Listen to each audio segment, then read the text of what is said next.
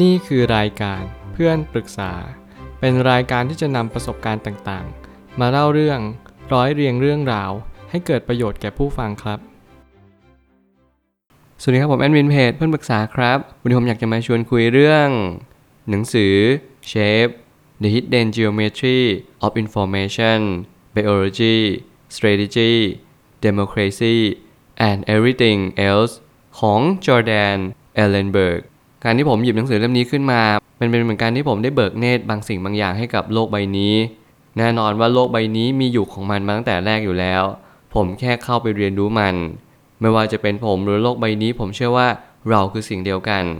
เรามีสมการเรามีความสมมาตร รวมไปถึงเรามีสิ่งต่างๆ มากมายที่เราต้องใช้มันไปเพื่อชีวิตให้มันสุขสมบูรณ์มากยิ่งขึ้น บางสิ่งบางอย่างทำไมมันต้องมีรูปทรงแบบนี้ทำไมบางสิ่งบางอย่างถึงต้องเป็นแบบนั้น อาจะไม่ได้มองเป็นเหมือนเรื่องคณิตศาสตร์ หรือว่าหลักศาสตร์ของหลักต่างๆ ที่มันจะไม่ต้องสมมาตรอย่างเดียว แต่เรามองไปเพื่อทำไมมันถึงต้องเป็นแบบนั้นนั่นคือคำถามที่สำคัญมากที่สุด ถ้าเกิดสมมติมันไม่เป็นแบบนั้นแล้วมันจะเป็นแบบไหนและถ้ามันเป็นแบบอื่นเนี่ยมันสามารถจะเป็นไปได้มากน้อยเพียงใด แล้วความสมดุลหรือว่าความ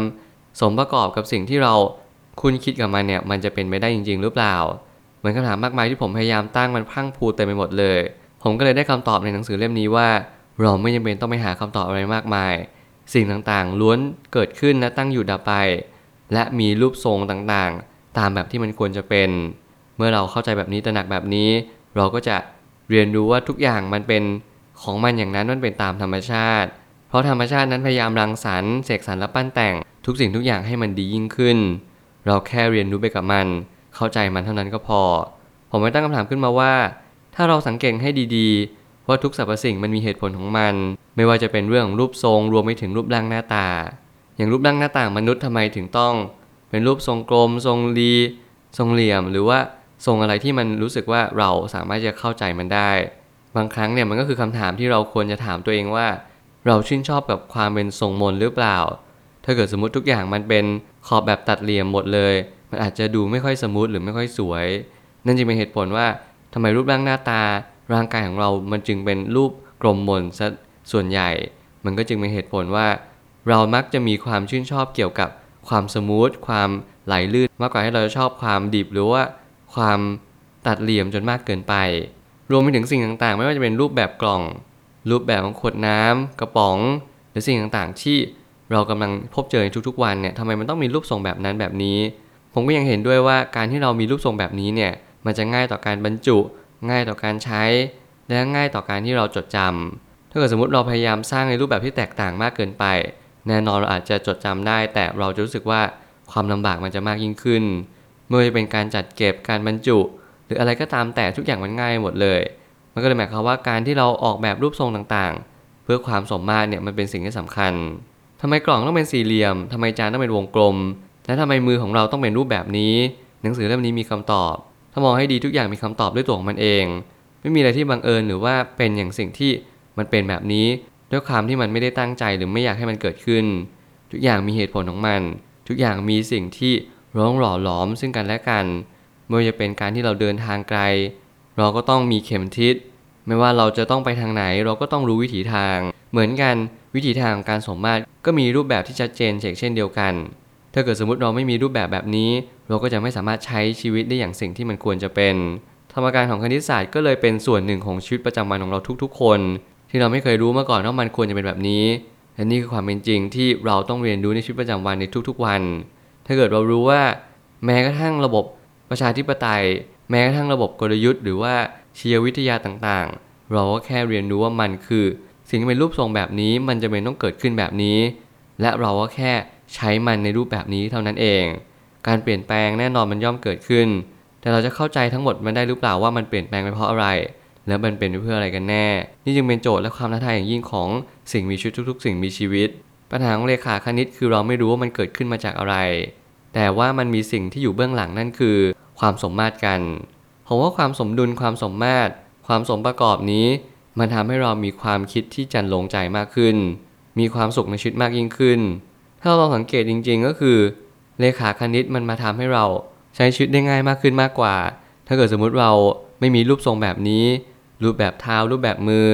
มันก็จะกลายว่าทุกอย่างมันอาจจะยากไปหมดเลย รูปทรงมันมีส่วนสำคัญต่อการที่เราดำรงชีวิตอยู่ด้วยซ้ำแม้กระทั่งต้นไม้ใบหญ้าทำไมมันถึงต้องมีรูปทรงแบบนั้นแบบนี้ นี่ยังเป็นสิ่งที่เราต้องตั้งคำถามมากขึ้นเรื่อยๆเราก็ต้องหาคำตอบกันว่า แล้วถ้าเกิดสมมติเป็นรูปทรงแบบอื่น มันจะมีความสวยงามนี้หรือเปล่า ผมพยายามมองอย่างตรงไปตรงมาว่า จริงๆ แล้วเลขาคณิตมันออกแบบมาเพื่อ ให้เราใช้ชีวิตง่ายขึ้นหรือเปล่า รูปทรงของผลไม้ รูปทรงของทุกสิ่งทุกอย่างที่เราเห็นในทุกวัน รูปแบบรถยนต์ รูปแบบรถไฟฟ้า การสร้างห้างสรรพสินค้าหนึ่งขึ้นมาทำไมมันถึงต้องเป็นวงกลมมากกว่าสี่เหลี่ยมทำไมมันถึงเป็นวงรีมากกว่าสี่เหลี่ยมคางหมูหรือว่าสามเหลี่ยมต่างๆ ในสิ่งที่เขาควรจะสร้างมันขึ้นมา แต่แล้วความเป็นจริงก็คือทุกอย่างมันมีเหตุผลด้วยตัวของมัน เรามีนักออกแบบ เรามีนักวิศวกร เรามีสถาปนิกต่างๆ ที่พยายามเรียนรู้เรื่องราวเหล่านี้มากขึ้น ไม่ว่าเป็นการใช้ประโยชน์ จากการใช้สอยของพื้นที่ต่างๆ ที่ดินมีเท่านี้เป็นรูปแบบของสี่เหลี่ยมจัตุรัสสี่เหลี่ยมพื้นผ้า แล้วทำไมพื้นที่มันถึงไม่สร้างแบบวงกลม สิ่งเหล่านี้มันมีคำตอบหมดเลย นั่นก็คือ ความสมมาตรนั่นเอง เมื่อความสามารถมันมาแทนที่ทุกสิ่งทุกอย่าง เราแค่ทำมันไปอย่างสิ่งที่มันควรจะเป็น หากไม่มีอะไรสมมาตร เราจะไม่สามารถดำรงชีวิตอยู่ได้ ลองดูว่าถ้ารูปทรงหนึ่งไม่ได้ออกแบบเพื่อสิ่งนี้จริง ๆ มันจะไม่ค่อยมีประโยชน์เท่าที่ควร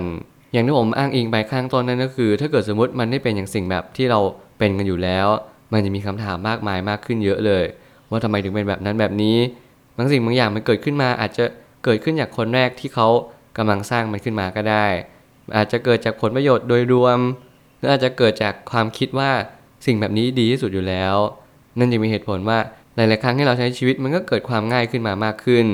ความง่ายนี้แหละมันก็จะเป็นส่วนประกอบที่สำคัญที่ทำให้เราในตระหนักรู้ว่าตกผลึกต่อไป มันก็จึงเป็นส่วนประกอบที่สำคัญ ในการใช้ชีวิตให้เรามีความจันลงใจแถม เราก็ยังมีเป้าหมายในชีวิตมากยิ่งขึ้น ถ้าเกิดสมมติทุกอย่างมันไม่เป็นอย่างสิ่งที่มันควรจะเป็น ผมคิดว่ามันคือความวุ่นวายมันคือความไม่สมมาตร และชีวิตนี้มันก็จะไม่มีรูปแบบที่ชัดเจน รูปแบบที่ชัดเจนเนี่ยแหละเป็นสิ่งที่สำคัญ ในการที่ทำให้เรารู้ว่า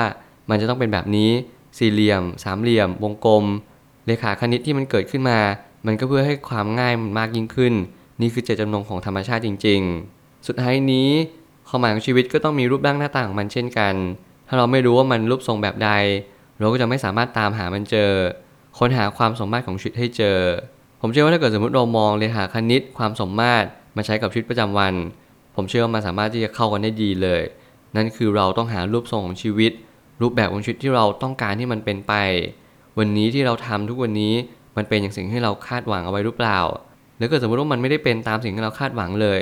แล้วมันเป็นเพราะอะไร เราทำอย่างไรให้มันเป็นอย่างสิ่งที่เราคาดหวังเอาไว้ได้ มันคือคำถาม มันคือโจทย์ มันคือสิ่งที่เราต้องทำกันทุกๆวัน รูปแบบการงาน การวางแผนทางการเงินรวมถึงความรัก ความสัมพันธ์ ที่เราใช้ชีวิตอยู่ทุกวันนี้ มันเป็นไปตามค่าเฉลี่ยของสิ่งที่เราทำจริง ๆ หรือเปล่า เราแค่ รู้เจตจำนงของตัวเอง เรียนรู้ในทุกๆวันว่า วันนี้เราทำอะไรให้ดีที่สุด เราก็ทำสิ่งนั้นต่อไป วันหนึ่งความสมมาตรจะเกิดขึ้น ความสมดุล ความสมประกอบ มันก็ตามมามากยิ่งขึ้นตามไป เราอย่าหยุดที่จะเรียนรู้ก็พอ วันนี้เป็นวันแรกที่เราเริ่มต้น ที่จะสร้างความสมมาตรให้กับชีวิตของเราเอง ผมเชื่อทุกปัญหาย่อมมีทางออกเสมอ ขอบคุณครับ รวมถึงคุณสามารถแชร์ประสบการณ์ ผ่านทาง Facebook Twitter และ YouTube และอย่าลืมติด Hashtag เพื่อนปรึกษาหรือ f r ร e n d t a l k ด้วยนะครับ